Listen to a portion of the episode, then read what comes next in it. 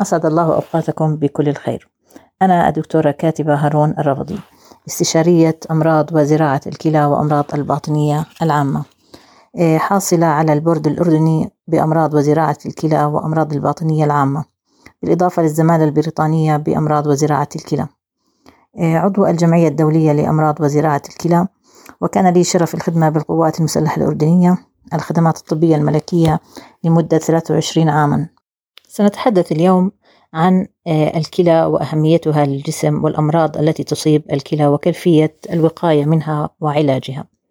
وذلك تزامنا مع الاحتفال باليوم العالمي للكلى حيث يحتفل العالم أجمع وبالأردن خاصة من خلال مؤسساته الحكومية والخاصة. بهذا اليوم والذي يصادف العاشر من شهر آذار لهذه السنة.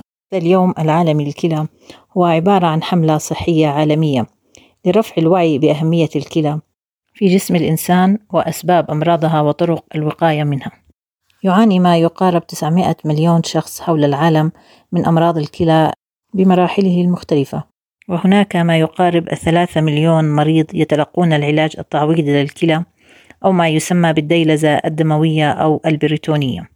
وهذا العدد في تزايد مستمر وقد يصل إلى خمسة مليون شخص في عام 2030 يحتوي جسم الإنسان على كليتين تقومان بمهام يومية عديدة وضرورية للحياة وأهمها أولا تنقية الدم من الفضلات الناتجة عن عمليات الأيض حيث تقوم الكلى بالتخلص من هذه الفضلات وطرحها عن طريق البول. ثانيا المحافظة على التوازن المائي في الجسم وطرح السوائل الزائدة. ثالثا ضبط قلوية وحموضة الجسم ضمن الحدود الطبيعية. رابعا التحكم بضغط الدم. خامسا إفراز هرمون الإريثروبيوتين وهو ضروري لإنتاج كريات الدم الحمراء من نخاع العظم. سادسا تساعد الكلى على تحفيز آه، فيتامين د وهو فيتامين ضروري لصحة العظام. كما أن للكلى دور هام وأساسي بالتخلص من المواد الكيماوية التي تدخل الجسم كالأدوية مثلا. هناك العديد من الأمراض التي تسبب الأذية للكلى. أهمها أمراض السكري وارتفاع ضغط الدم وتصلب الشرايين. وكذلك بعض الأمراض الوراثية المتعلقة بالكلى كأمراض التكيس الكلوي. بالإضافة إلى استعمال بعض الأدوية والتي يتناولها البعض دون استشارة طبية كالمسكنات والتي بالنهاية تؤدي إلى الفشل الكلوي. وبعض الأمراض المناعية التي تتسبب في التهاب مناعي للكلى الذي يؤدي إلى قصور كلوي. قد يكون حاد وعارض ويتم الشفاء منه وقد يتطور إلى قصور كلوي مزمن ودائم وبحاجة إلى علاج مزمن. إن بداية الإصابة بمرض الفشل الكلوي المزمن عادة لا يصاحبها أعراض أو علامات حيث أن الشخص المصاب يمكن أن يفقد 90% من وظائف كليتيه قبل أن تظهر عليه الأعراض. وهنا يكمن التحدي آه، لتشخيص أمراض الكلى المزمنة. كونها تتطور ببطء وقد تختلط على البعض لكونها أعراض أمراض أخرى قد تصيب أجهزة أخرى في الجسم. وتتلخص هذه الأعراض بما يلي الإرهاق العام والشعور بالتعب وشحوب لون البشرة صعوبة في التركيز وفقدان الشهية والشعور بالغثيان وقد يرافقه القيء أحيانا. تشنج في عضلات الأطراف تورم في القدمين والساقين كثرة التبول الليلي وجود رغوة في البول حكة في الجلد قد تنتج عن تراكم السموم تحت الجلد وخاصة أملاح الفسفور. ويمكن الكشف عن آه، القصور الكلوي بفحوصات بسيطة مثل فحص البول للكشف عن وجود بروتين في البول وفحص مستوى الكرياتينين في الدم. أما عن طرق الوقاية من أمراض الكلى والمحافظة على الكلى وجعلها تعمل في بيئة صحية جيدة في الجسم فهي كالآتي. أولا خفض ضغط الدم. إن ارتفاع ضغط الدم يمكن أن يلحق الضرر بالكلى لأنه يضر بالأوعية الدموية في الكلى والأوعية الدموية التالفة تقلل من وصول الكمية المناسبة من الدم مما يمنع الكلى من القيام بأهم وظائفها وهي تنظيف الجسم من السموم التي تتراكم في الدم.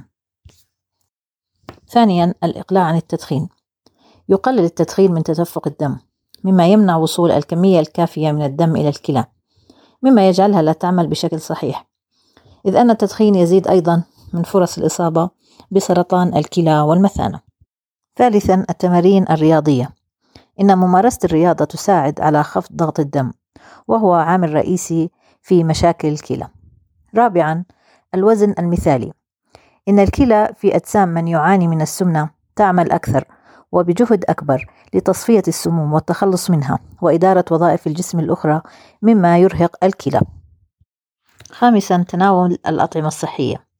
إن تناول الأطعمة غير الصحية قد تؤدي إلى مشكلة شائعة في الكلى وهي حصوات الكلى. تتبلور مشكلة الحصوات مع مرور الوقت. واتباع نظام غذائي منخفض الصوديوم يقلل إلى حد كبير من عوامل الخطر التي قد تؤدي لمشاكل الكلى الأخرى. وطهي الطعام في المنزل بدلا من الوجبات السريعة والمعلبة قد يقلل بشكل كبير من كمية الملح الذي يدخل إلى جسم الإنسان. سادسا الحفاظ على مستوى طبيعي لسكر الدم.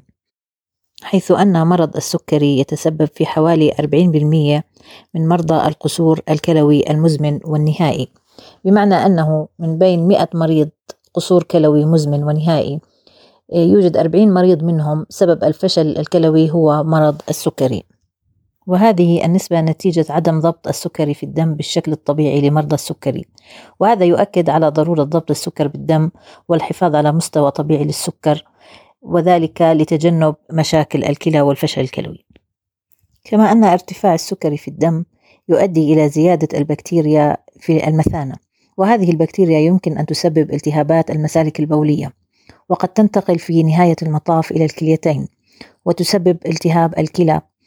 ويمكن أن تنتشر الالتهابات الكلى غير المعالجة إلى مجرى الدم مما يسبب إنتان الدم أو ما يعرف بالتسمم الجرثومي وهو مرض خطير إذا لم يعالج. سابعا شرب الماء. إن الحفاظ على ترطيب الجسم وشرب الماء بالكميات المناسبة يساعد الكلى على أن تعمل بشكل طبيعي. وتساعد في إزالة الملح والسموم من الجسم. لا ينصح أن تشرب كميات كبيرة من الماء في وقت واحد ولكن زيادة كمية المياه على مدار اليوم هو الأفضل. كما أن شرب الكثير من الماء يمكن أن يساعد أيضا في منع تطور حصوات الكلى. ثامنا معرفة التاريخ المرضي للعائلة. ترث بعض العائلات أمراض الكلى مثل أمراض التكيس الكلوي وبعض أنواع التنادر الكلوي وحصى الكلى. وأيضا العائلات التي لديها تاريخ في أمراض آه، السكري وارتفاع ضغط الدم. يزيد احتمالية حدوث مشاكل في الكلى لأفرادها. تاسعا الحد من تناول الأدوية والمسكنات. حيث أن الكلى هي المسؤولة عن إزالة السموم والأدوية من الجسم. وأخذ الكثير من مسكنات الألم دون وصفة طبية لفترات طويلة من الوقت. يمكن أن يسبب تلف الكلى. وننصح المرضى الذين يتناولون هذه الأدوية لعلاج الألم المزمن أن يتحدثوا إلى طبيبهم حول طرق أخرى لتخفيف الألم. أما الطريقة العاشرة آه، للوقاية من أمراض الكلى فهي إجراء الفحوصات آه، الدورية للكلى كما ذكرنا سابقا عن طريق فحص البول أو فحص الدم لنسبة الكرياتينين واليوريا. وبالنهاية إن اتخاذ نمط حياة صحي مهم جدا للمحافظة على الكلى والمحافظة على كافة أجهزة الجسم مثل القلب والأعصاب والدورة الدموية والدماغ. وتتلخص بما يلي إيقاف التدخين نهائيا ممارسة الرياضة المنتظمة تنزيل الوزن والوصول إلى الوزن المثالي تناول الأدوية فقط حسب التوجيهات الطبية وتجنب استخدام المسكنات قدر الإمكان واستشارة الطبيب قبل تكرار أي علاج بالإضافة إلى شرب كميات كافية من المياه يوميا لا تقل عن لترين أو حسب توصيات الطبيب المعالج للمرضى الذين يعانون من أمراض مزمنة كأمراض القلب وعدم إهمال أي أعراض بالجهاز البولي حتى لو كانت بسيطة من وجهة نظر المريض مثل تغير لون البول، الشعور بالحرقة عند التبول، السلس البولي، وجود رغوة في البول وغيرها. وفي الختام لا يسعني إلا أن أشكركم لحسن استماعكم وأنوه إلى أهمية الوقاية من أمراض الكلى حيث أن طرق العلاج المتاحة والمقدمة للمرضى حاليا هي محدودة جدا.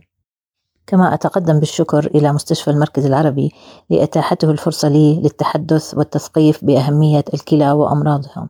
وإلى اللقاء.